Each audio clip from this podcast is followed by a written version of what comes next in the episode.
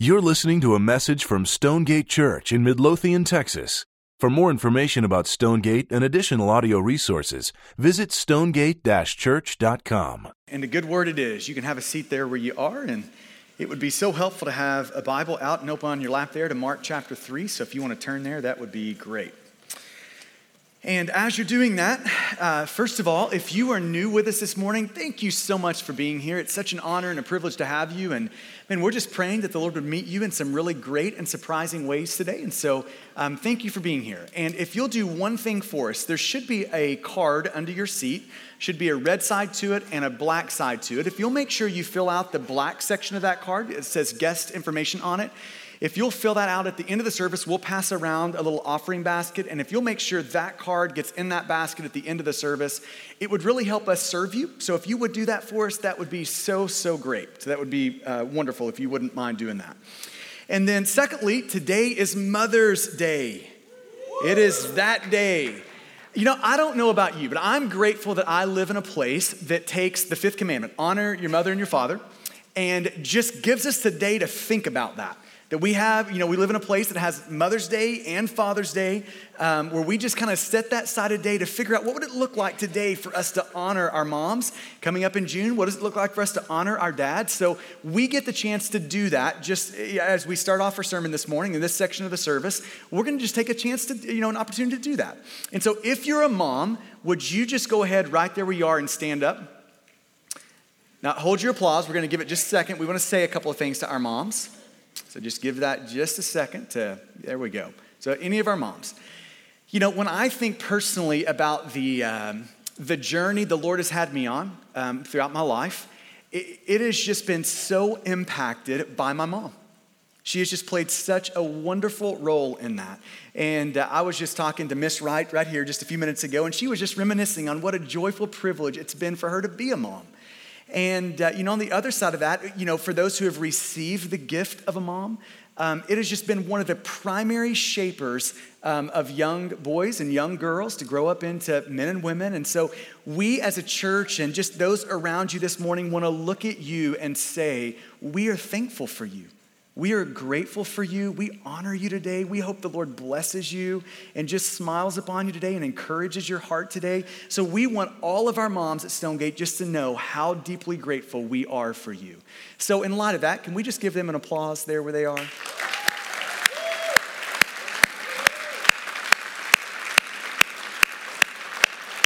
Okay, you can have a seat there. And, you know, I know that today is also a day that for many ladies, it's a hard day because you're aspiring to motherhood, and for whatever reason, infertility sort of thing going on, it just hasn't happened. Laura and I, that's such a big part of Laura and I's journey of struggling through that, the ups and downs of that. So it was a really hard road for us. And so I know that a day like this can really sting. And so we also want to take a second to pray for you today, that the Lord would give you every little thing that, that you need to, to make it in that journey and to keep plodding forward in that journey. And so I've invited Kevin Hill, he's one of our elders out, and uh, he's going to take a second to pray for our moms um, for those in our, our congregation that are aspiring to be moms. So, Kevin, we'll just give you a second to. I think your mom is here, right? She is. And uh, before I uh, speak, I'm honored to have you here, Mom. And just want to tell you personally how thankful I am as far as what you've spoken to my life and all the hard work of uh, teaching me the Lord, you know. So I really thank you. So. Mm-hmm. You bet. Still got a lot to go, right? yeah, she's still mothering you, I'm sure, in a lot of ways right now. Yeah, right. well, good. Let's pray real quick, all right? Yeah. Father, we just come before you, and uh, Lord, we just lift up uh, moms in this room, Father, yeah. and we just want to thank you, Lord, for the influence, uh, Lord, that they have upon us. And uh, Lord, I just pray, God, for, uh, Lord, that you just bless them this morning. Uh, Lord, I pray also for single moms and that hard duty, Father, of uh, parenting uh, kids by themselves, Father. And I pray, God, for the single moms in this room, Lord, that you would just bestow grace and blessing upon them. And then lastly, Father, I just want to pray for uh, those aspiring moms, Father, who are struggling. And uh, Father, I just pray for comfort upon them. And, and, Lord, I pray for a way and healing in that uh, area, Father, for them. And we just pray, God, that you would just bless uh, the moms this morning. Thank you for blessing me with a mom, Father. And uh, we just ask this in Jesus' name, amen. Amen. Thank you, Kevin. Uh, and, you know, and just to encourage everyone that if you're around your mom today, uh, just to make sure you take the, the opportunity today to look them in the eye and to verbalize your appreciation and gratefulness to them. Um, a lot of times, moms feel very unaffirmed by their sons and daughters. And so just take, take today as an opportunity for you to affirm your mom, you know, your mom, to, to look at her in the eye and to say how grateful you are for her. So I just want to encourage you to make sure you do that. Okay, so we are jumping into Mark chapter 3. Now, if you've been here over the last couple of months, you know that we have been in a set of sermons called The Family. So, in this set of sermons, we have been thinking about how important the family is. And I hope that you have heard just loud and clear over the last few weeks that, that your family, like your individual family, is an important thing. It is a, I mean, it's massively important. It is a huge shaper in the life of your sons and your daughters. And it, so it, it is massively important. So I've heard, I hope that you have heard that in a very clear way that it is really important to Jesus. It's really important to us as a church. These things are really, really important. When we think about our church family, we oftentimes just say it like this that the strength of our church is really determined by the strength of our families. So, all of what we have been covering over the last few weeks is massively important. The family is really foundational, it's crucial, it's important in all of those sorts of ways. Now, today is one of those days that balances that thought. So, we've given time to thinking about marriage and the importance of marriage, parenting and the importance of parenting, all of those sort of family dynamics. That's what we've been talking about. But today is one of those days where we get to have, like the Bible, fill in the rest of the story for us. And we're gonna get to see that, yes, your family, like your individual family, marriage, parenting, yes, those things are really, really important, but they're not everything. They're not ultimate. Yes, they're important, but they're not ultimate. They're not eternal. When Jesus thinks about the family, he doesn't just think about our individual little families here, he also sees us in the wider context of a church family. So, we're gonna get a chance to think through that sort of balancing thought today of the, the your only family that you have to deal with and think about is not just your individual family, but God has put you inside of a church family, and we have to think about what does it look like for us to embrace a church family. So that takes us to, uh, to Mark chapter 3. Let me read this again for you and just beginning to ask the Lord to just show us what would you have us in a passage like this? How would you help us fill in the gaps for when we think about the word family, all that God would want us to see? So Matthew chapter or Mark chapter 3 starting in verse 20. Then he talking about Jesus went home and the crowd gathered uh, again so that they could not even eat. So like you've got crowds, you've got ministry happening to the point where Jesus can't even find food because he's so busy doing it. And then verse 21, and when his family heard it, they went out to seize him for they were saying, he is out of his mind. Like Jesus, his family, his mom, his, his brothers, they're looking at Jesus thinking, this guy has fallen off the abyss. He's gone crazy on us. And then verse 31 And his mother and his brothers came, and standing outside, they sent to him and called him. And a crowd was sitting around him, and they said to him, Your mother and brothers are outside seeking you. And he answered them, Who are my mother and my brothers? And looking about at those who sat around him, he said, Here are my mother and my brothers. For whoever does the will of God, he is my brother and sister and mother. Okay, now think about the context of this. To, to kind of just lean into the edge and the, really the sharp edge that this passage has, you have to put yourself into the shoes of Jesus' family, in particular, his mom who is there and likely his brother who is there. And so, you know, when you put yourself into the shoes of them, they are looking at Jesus in verses 20 and 21. They, they, they're looking at his ministry and what's happening, and they literally think that, he, they, that he's gone crazy. So in verse 21, they have gone out to seize him. Like they are coming to Jesus thinking, we are about to physically take him, drag him kind of back into our family system so that he can kind of do what's important here, tend to like the family thing going on here. And so that's what's happening by the time you get to verse 21. Then uh, Mark kind of walks us through the, the, some really hard sayings of Jesus on the unforgivable sin. Then the family tension comes back in verse 31. We're back into the family tension. And you know, when you step into verse 31, here's the dynamic. You've got the disciples and this crowd who are on the inside with Jesus, and you've got his mom and his brothers on the outside of, uh, uh, of you know that crowd.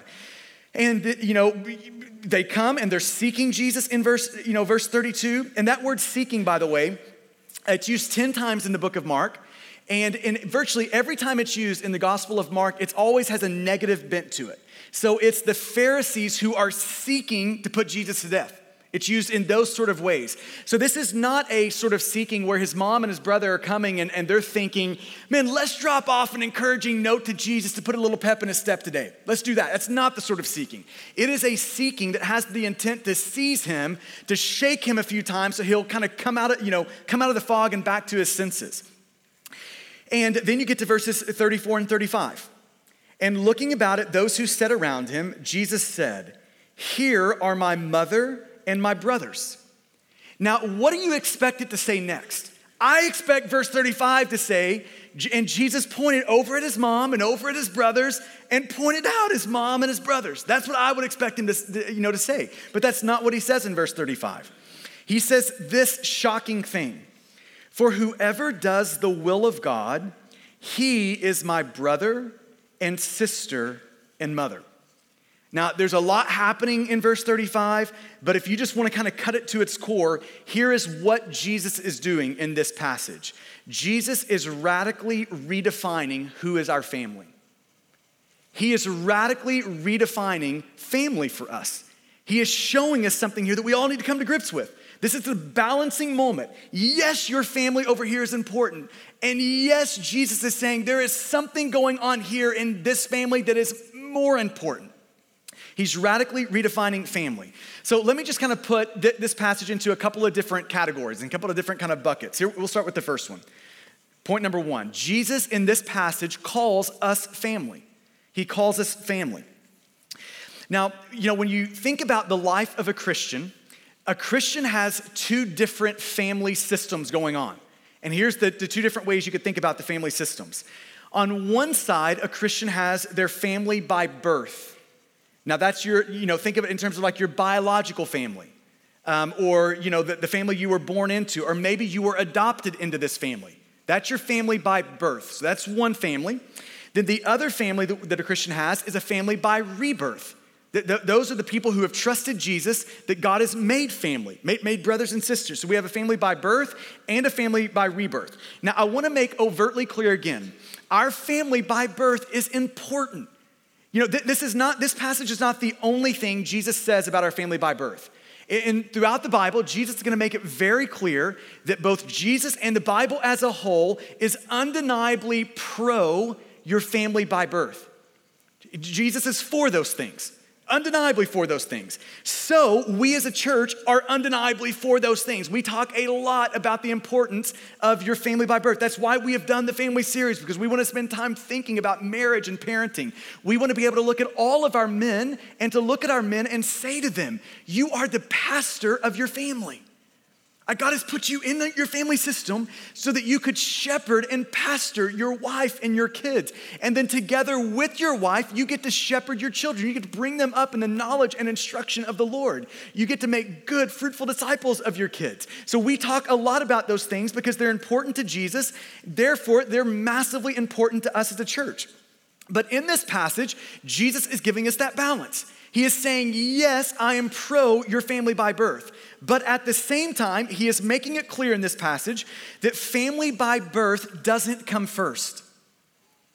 Now, that is a countercultural just statement in our kind of day and age. He is saying, and it was in Jesus' day and age too, by the way. He is saying to us, your family by birth does not come first. It does not get the place of primacy in your life. In essence, what's happening in this passage is Jesus is drawing a line in the sand. And Jesus is showing us that when you become a follower of His, when you become a Christian, a disciple of Jesus's, your deepest commitment is to Jesus, not your family. Now, I just want to let that just kind of simmer for a second. Jesus is showing us here that when you become a Christian, your deepest devotion and allegiance is no longer to your family, your deepest allegiance is to Jesus. Now, he says this in overt ways in some other places in the Bible. In Matthew chapter 10, verses 37 and 38, Jesus says it this way. He said, and this should be on the screen for you Jesus says, Whoever loves father or mother more than me is not worthy of me.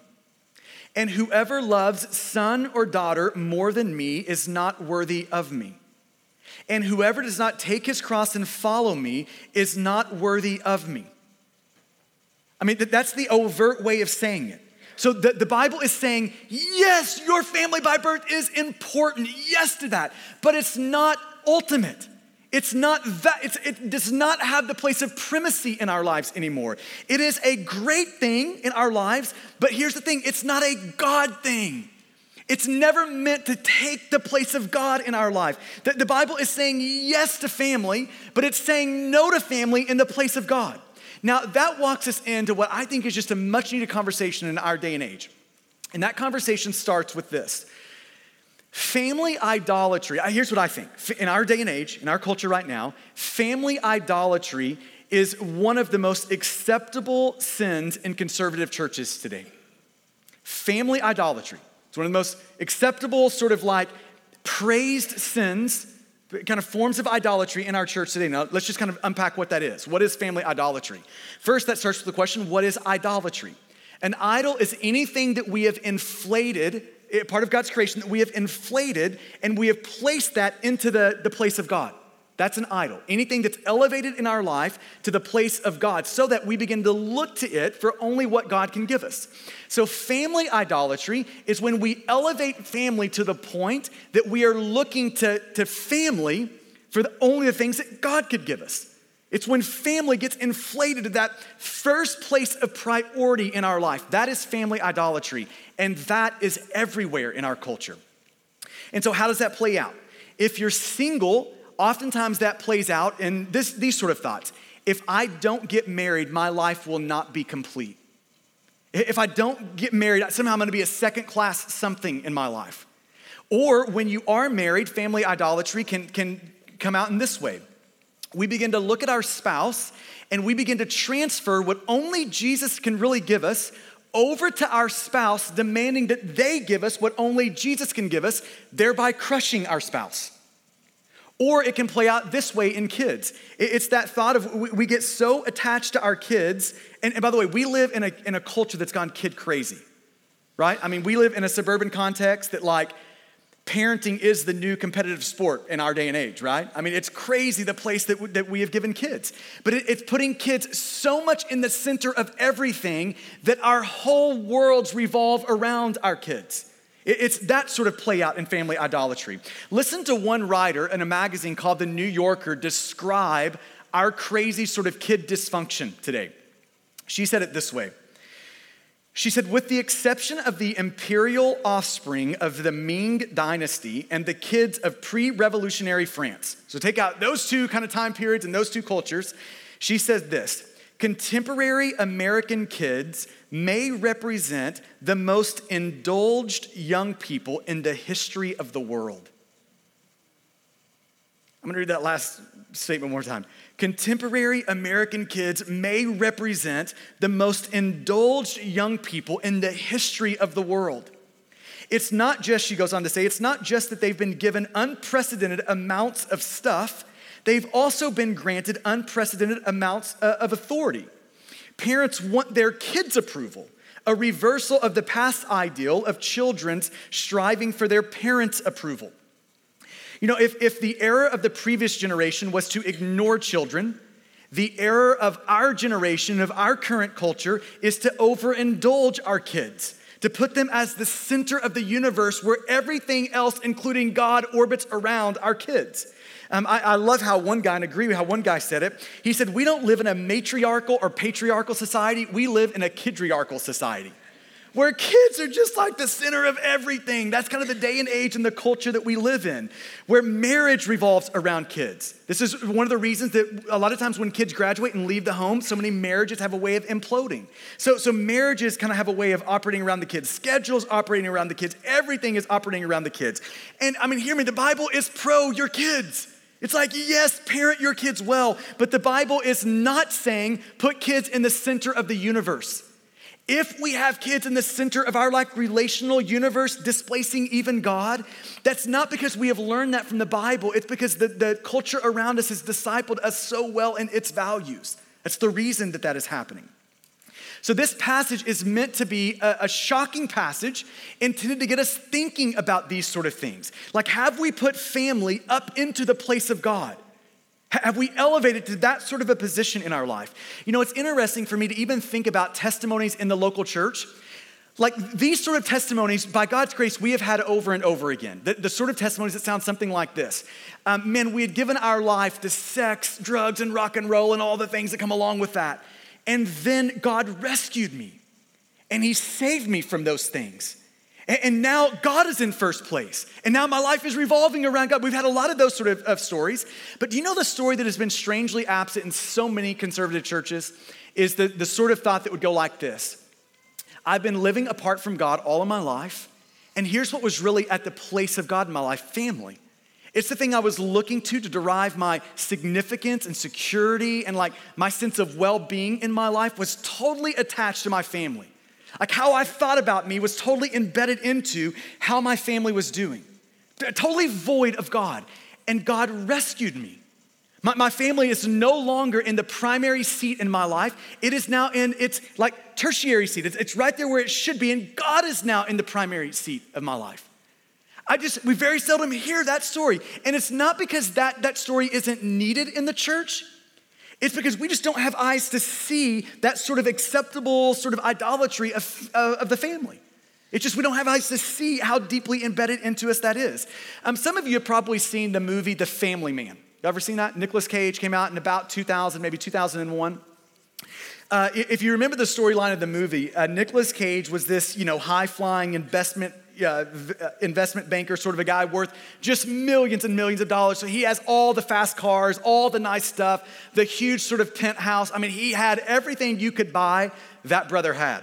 And so uh, in that movie, he's put into an alternate sort of universe where, uh, where he didn't say no to the, to the girl that, that he wanted to marry him and he wanted to marry her.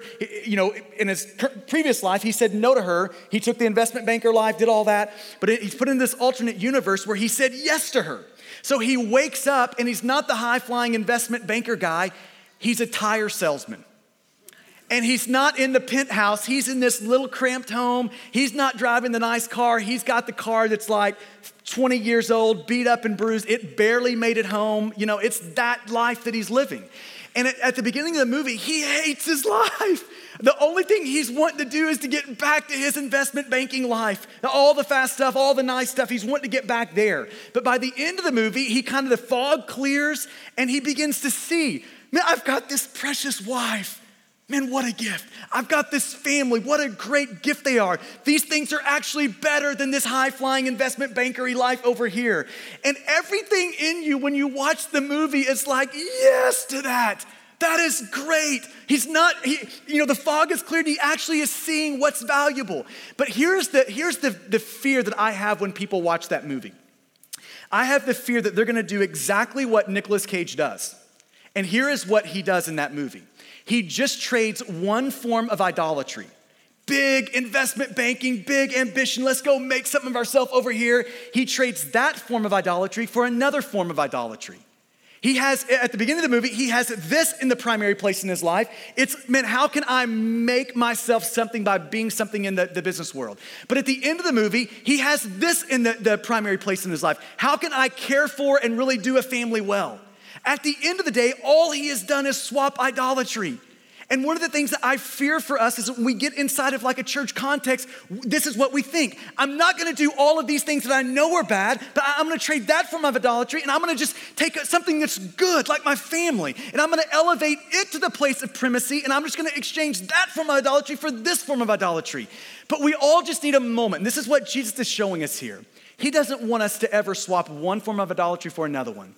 He wants us to take all of our idolatry, push it all in, give all of that to Jesus, and we make Jesus our God, right? This is what he's wanting us to do, not swap idolatries, but trade all of our idolatries for Jesus. He actually wants to be the thing in our life where we derive our sense of significance, our sense of value. He wants to be the thing that we derive all of that from. And this is what he's showing us in this passage. that he wants to be that. That, this is what he wants for us. I mean, ultimately, he is showing us in this passage that he'll take first place in our lives or he'll take no place in our lives. I mean, that's what he's showing us here. And you know what's ironic about the whole thing? When we elevate family to the primary point in our life, we are actually ensuring that we're going to crush our family.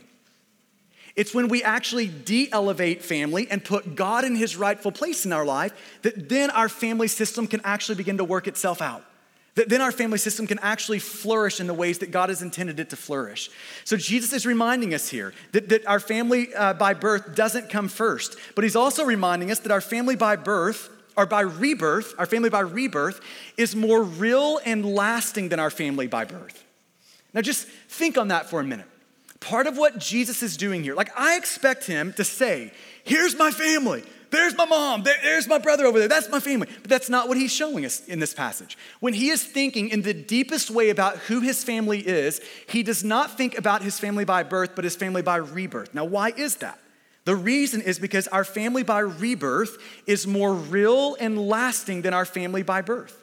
That's the shocking sort of moment in this passage. Jesus is showing us here that the family that is most lasting, most enduring is not the family that you're born into, but the family that you're reborn into. Not your family by birth, but your family by rebirth, your church family. In a lot of ways, I think of this passage as opening up a window for us so that we can see how we're gonna think about family in a million years from now. If you're a follower of Jesus and you wake up and it's a million years later, when you think about the word family, you're not first going to think, who was I married to? Who are my, who are my kids? Who, that, that's not the first thing you're gonna think. In a million years from now, Jesus is showing us that the thing we're gonna think about is our family by rebirth. That those who, along with us, have trusted Jesus and, are walking with Jesus. That's who we're gonna think about when we think about the family. You know, it's interesting. In Matthew 22, Jesus is talking about marriage. And he says something that I think a lot of people don't think about or don't know. He says, at the end of the day, marriage is a temporary arrangement. We're not gonna be married to other human beings in heaven. It's a temporary arrangement meant to point us to the eternal marriage that we're gonna have with Jesus. That's what marriage is meant to do. And in the same way, the whole like, I'm a dad and Caleb's my son and Hannah's my daughter and Eva's my, th- those are temporary arrangements at the end of the day. That, that, all of those arrangements are signposts pointing us to what it's gonna look like to live with God and our church family forever. That's what all of those relationships now are doing. And, and so he's reminding us here in a million years from now, the family that you're going to feel the deepest is not going to be your biological family by birth thing, it's going to be your church family. That, that's the family that you're going to have the deepest sense of. Now, that just leads to the question for us Do we believe that? Like, do you believe that? When you think about how your life is arranged, are, are, you, are you living as if that is true? Are, are you pursuing a, a church family like that? Do you value your church family, your family by rebirth like that? I mean, part of what Jesus is trying to do here is to get us in tune with that reality that our family by rebirth is the most lasting family that we're gonna have. It's the eternal family that we're gonna have. You know, it's interesting when you read the New Testament, especially the epistles, how when Paul is talking to his churches that he's writing to, he's always referring to them as brothers and sisters. He, the posture that he takes to them is like it's, it's father son in, in terms of the relationship with them. But none of that is biological. None of that is family by birth stuff. All of that is family by rebirth things. But to Paul, a single man, it had been deeply pressed upon his heart that the most lasting and enduring family I have is my family by rebirth, my church family. And this is part of what Jesus is showing us here that family by birth doesn't come first, that family by rebirth is more lasting and more real than family by birth. So Jesus calls us family in this passage. Here's the next thing we see is that Jesus makes us family. He doesn't just call us family, He's the one that makes us family. Now, you see this in verses 34 and 35. It says, In looking about it, those who sat around him, Jesus said, Here are my mother and my brothers. Who are they? Here it is in verse 35. For whoever does the will of God, he is my brother and sister and mother. Now, when I read verse 35, it instantly brings about in my heart the question so, how do we become family then? Like, like how does that happen? How do we become family with, with the church, with, with God? How, how does that happen? Do we, do we become family by something we do, or do we become family by something that Jesus has done for us? And I want to clarify, because this passage could, could lean to, to having people see something that's not in this passage. I want to clarify that Jesus is not saying that somehow we earn our family status by what we do. That's not what he is saying. He is saying that what we do in many ways shows and gives evidence and proof that we're actually in God's family. But we don't earn our family status. Our family status has been earned by Jesus. He has done everything needed to happen in your life and my life for us to get into the family of God. So it's not by what we do, it's by what Jesus does. And the rest of the New Testament, if you put this verse, verse 35, in the wider context of the New Testament, it makes it very clear. Verse 35 isn't Jesus trying to teach us how exactly do we get into the family of God. Other places in the New Testament show that very clearly. Uh, uh, for instance, Ephesians chapter 1, verse 5 shows us that, that how are we kind of put into the family of God? It says that God predestined us for adoption. He set his love upon us. He, he came and pursued us. He sent his beloved son Jesus to come and live a perfect life in our place, to die on the cross for our sin. All of God's wrath for our sin came crashing down onto the head of Jesus on the cross. He was crushed there for our iniquity. On the third day, he was raised from the dead, showing God's power over Satan, sin, and death. He has made the way for us to come into the family of God. So how do we get into the family of God in light of that? First John chapter one, or uh, John chapter 1 verse 12 shows us. But to all who did receive him, who believed in his name, he gave the right to become children of God. How do we get into the family of God? We come with the empty hands of faith, turning from all the sin that disqualifies us, all the good things that we think qualify us before God. We come with the empty hands of faith and we come to God saying to God, My life is yours. I'm trusting in the finished work of Jesus to cover all of my failures, all of my shortcomings. I'm trusting that Jesus has done everything needed to get me into your family. God, rescue me and save me. And in that moment of receiving Jesus, we're adopted into the family of God. God the Father becomes our good dad. Jesus becomes our older fr- uh, brother. Our church now becomes the most lasting and enduring family that we have in that moment. So it's not just that God or Jesus calls us family in this passage. In this passage, it's also Him making us family. He is the one that makes us into a family. Now, before we go any further, there's just a moment here that we need to have. Have you ever just, just asked yourself the question Are you in the family of God? Are you in the family? I mean, what a great question for us to wrestle through this morning. Am I in the family of God? There, has there been a moment where I've come to God with the empty hands of faith and offered Him my life? That, that from the deepest places of my heart, I'm looking up at God and I'm saying, God, my, my life is yours. I'm trusting in Jesus. Rescue me and save me. Has that moment ever happened? And if not, what a wonderful morning for you th- this morning to, to become a member of the family of God to, to get a church family around you. What a great moment for that. So Jesus calls his family and Jesus makes his family. And here's the last point. If that is true, if Jesus calls his family and he's made his family, w- wouldn't it make sense that we should actually begin the journey of growing into that family? I mean, w- wouldn't it make sense that we are then called to live like the family that Jesus has made us? I mean, that would seem to make sense to me. If Jesus has positionally made us family, like if you're in Christ and I'm in Christ, that means that we're brother or we're brother and sister, depending on your gender in the room. But, but we are now in the same family. So if that is true of us positionally, wouldn't it make sense that we begin to pursue that practically?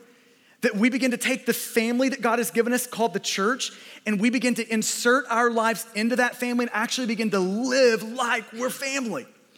Now, I want to end just by getting really practical and giving a few ways that we can do that. We can actually begin to, to pursue the family that God has given us, to actually live like the family that we have been made. So, let me just give you three kind of ideas and starting places of what it might look like for us to pursue becoming the family that Jesus has already made us.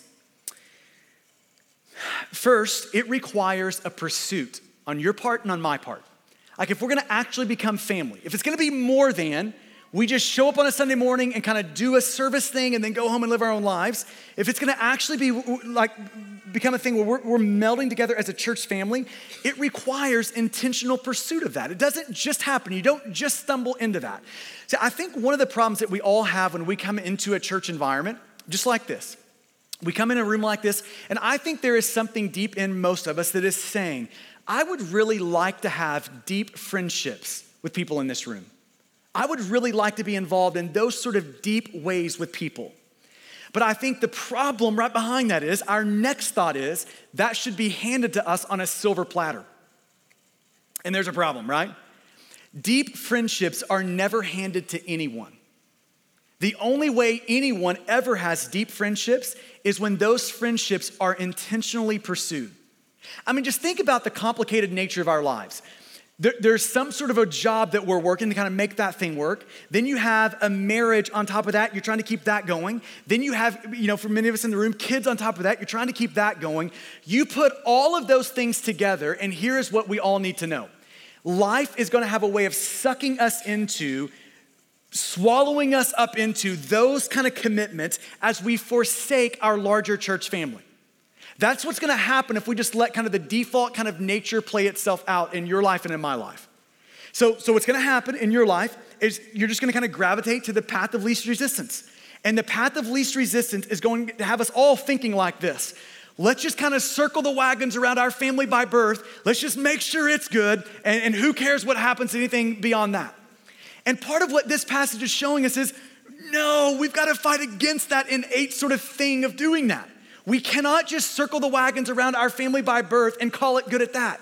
We've got to get our life into the larger church family that God has given us, and we've got to figure out what it looks like to make them a family as well, to actually pursue them being a family for us.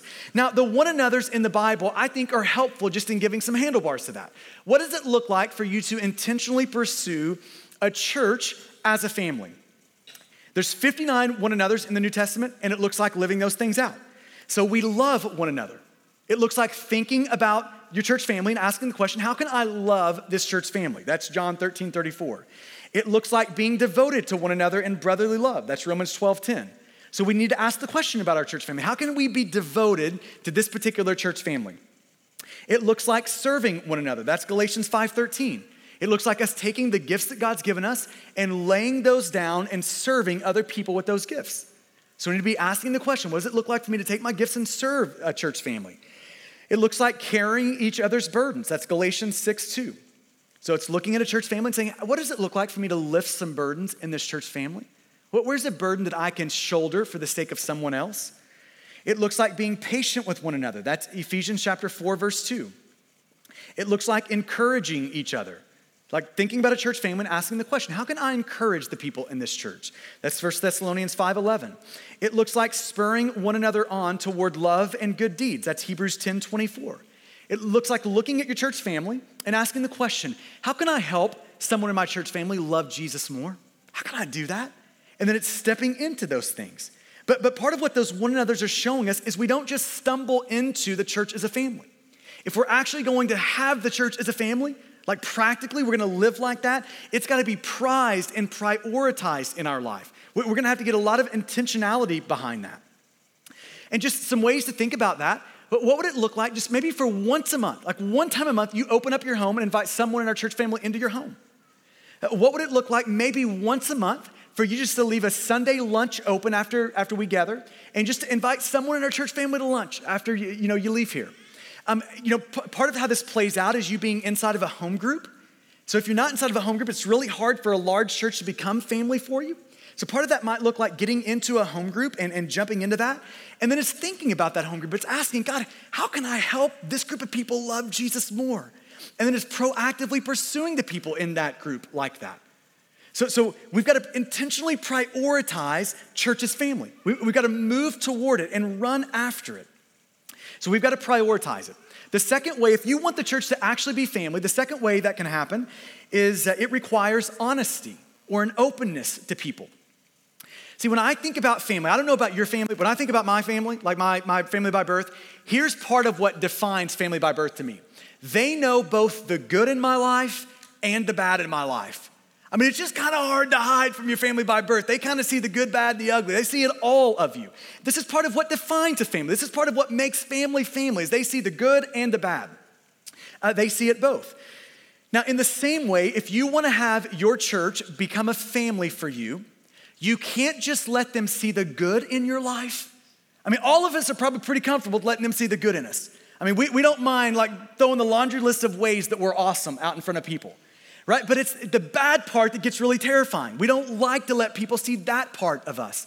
Um, I was talking to a friend of mine a couple of years ago, and he was talking about his sister. She lives in another state, and uh, she had just experienced a nervous breakdown, just a really messy, hard moment in her life. And as he was talking to her on the phone, he said, uh, Man, have you invited your church family into that?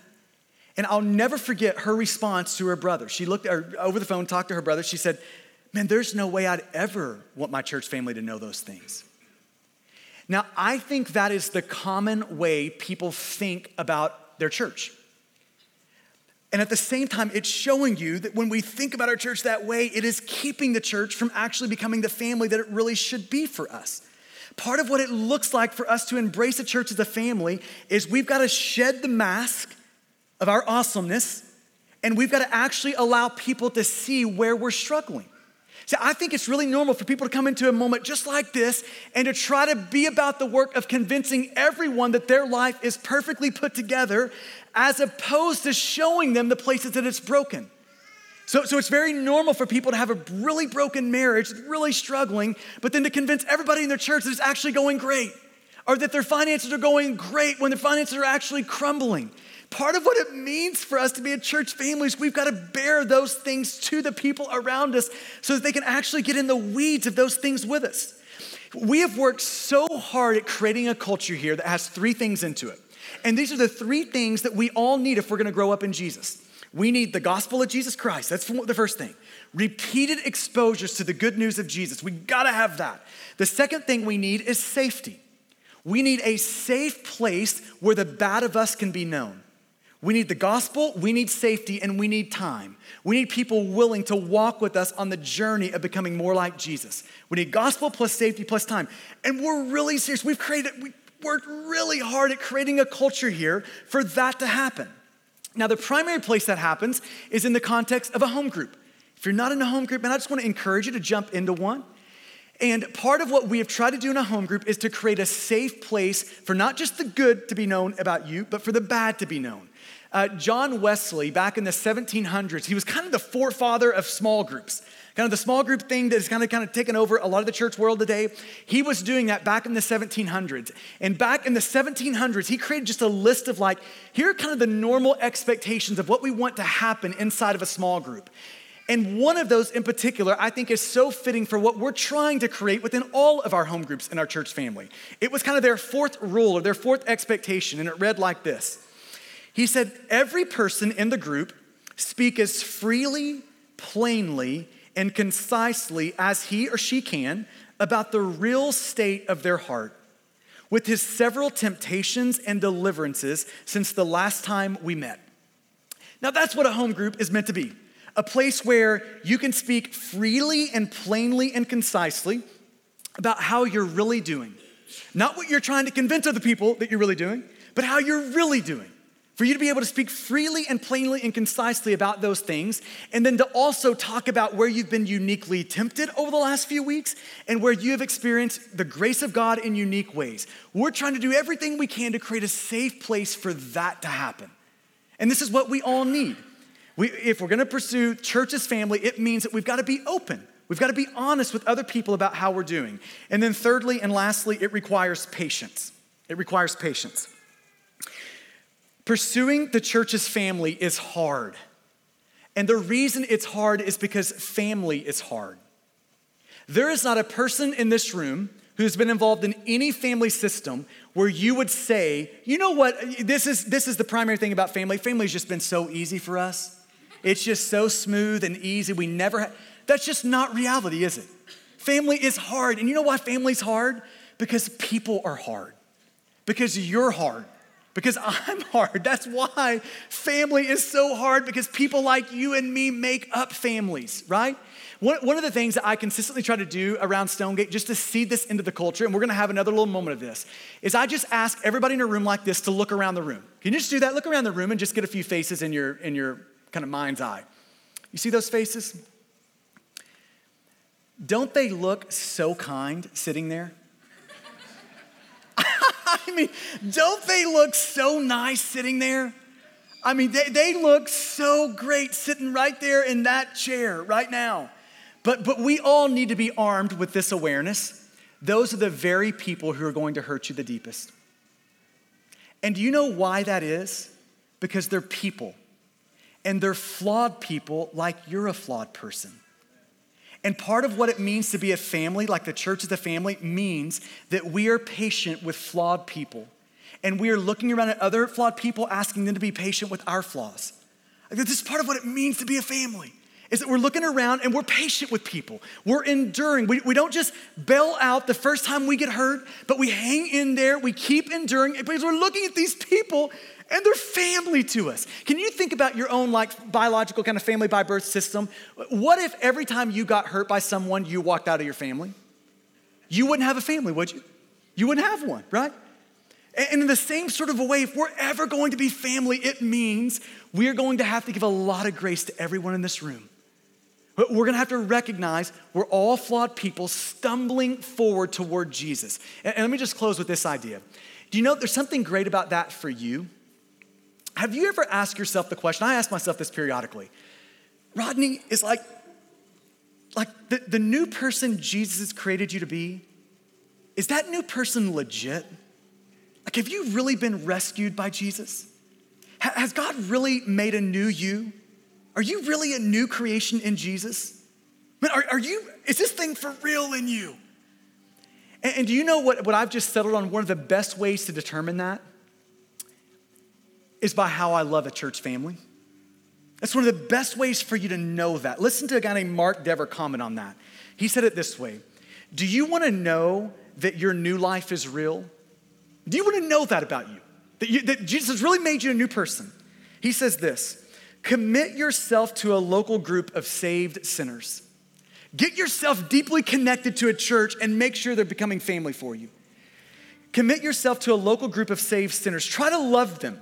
Don't just do it for three weeks, don't just do it for six months, but do it for years. And I think you'll find, and others will too, whether or not you love God. The truth will just have a way of showing itself. I mean, I pray that for you and for me. That one of the ways that we could test the authenticity of our faith in Jesus is that we would get ourselves deeply connected to this church family and we would begin to see the fruit of the Spirit grow in our life. Amen? Let's pray together. I just want to give you a moment sitting there to allow the Spirit of God to press into you the things that would be most helpful and to wipe away the things that wouldn't be.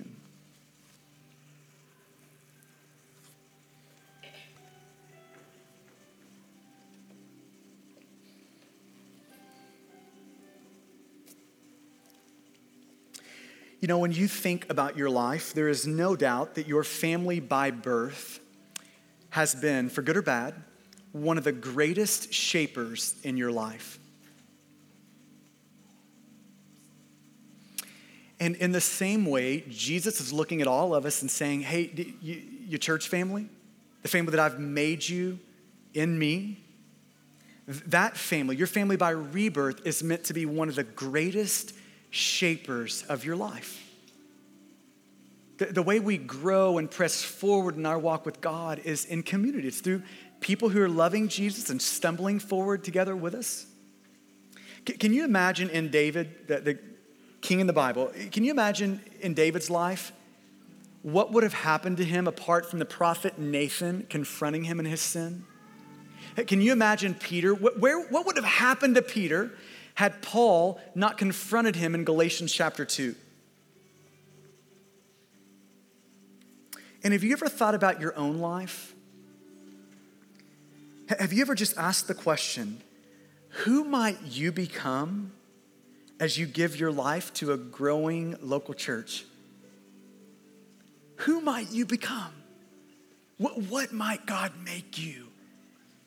as you, as you embed your life into a local group of saved sinners. So, oh God, I pray that you would show that to us. I pray that you might show us what we could become.